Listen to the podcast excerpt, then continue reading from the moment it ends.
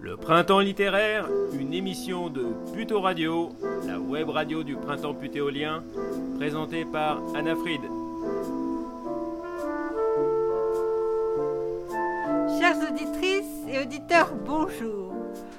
Pour cette première émission du Printemps littéraire, je voudrais vous présenter un prix organisé depuis quelques années dans les Hauts-de-Seine, le prix des libraires en scène. Dans le jury, pas d'écrivain célèbre, pas de délibération dans un grand restaurant parisien.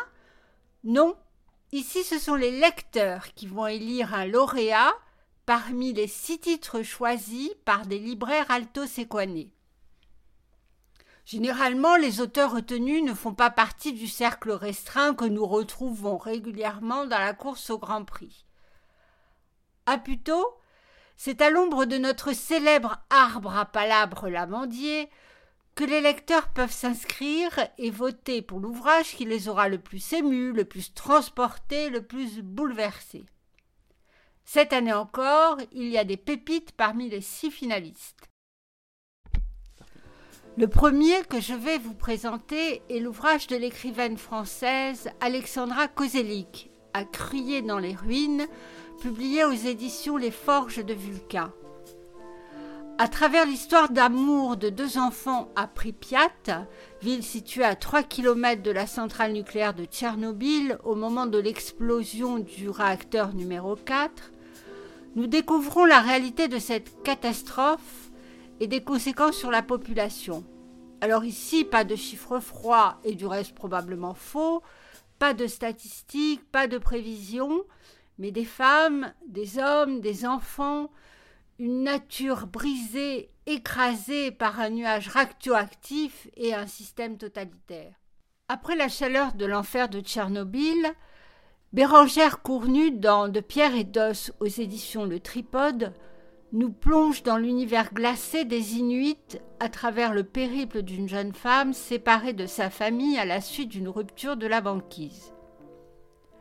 Là, c'est la nature avec toute sa beauté et toute sa violence que les humains doivent combattre pour survivre à l'heure du réchauffement climatique. Cette violence, nous la retrouvons dans Une bête au paradis de Cécile Coulon aux éditions L'Iconoclaste. C'est la violence du monde paysan, des sentiments enfouis, qui est décrite dans un, mélange de terre, de sang et de silence.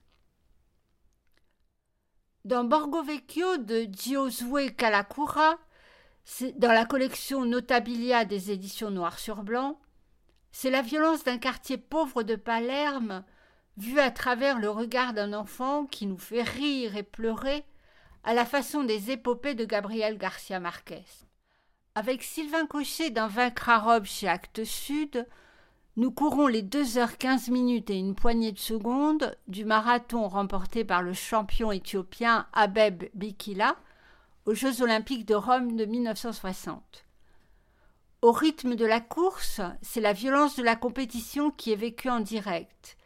C'est la violence de la colonisation de l'Éthiopie par le régime fasciste de Mussolini que le coureur veut venger. Enfin, Opus 77 d'Alexis Ragugno chez Viviane Ami nous plonge lui dans la violence du monde des grands solistes. Ce récit est construit comme le concerto pour violon numéro 1 opus 77 de Shostakovich. Afin d'apprécier le rythme de l'écriture et l'architecture narrative de ce texte, je vous conseille d'écouter le concert avant ou pendant votre lecture. Je ne vous cache pas ma préférence pour les deux derniers ouvrages. Distanciation physique oblige, la remise des prix aura lieu les 22, 23 et 25 juin sur les réseaux sociaux. Vous pouvez retrouver toutes les références de ces livres sur le site du Printemps putéolien ou sur le site de l'Amandier. Bonne lecture à toutes et tous et à très bientôt sur les ondes de Radio Puto, la web radio du Printemps putéolien.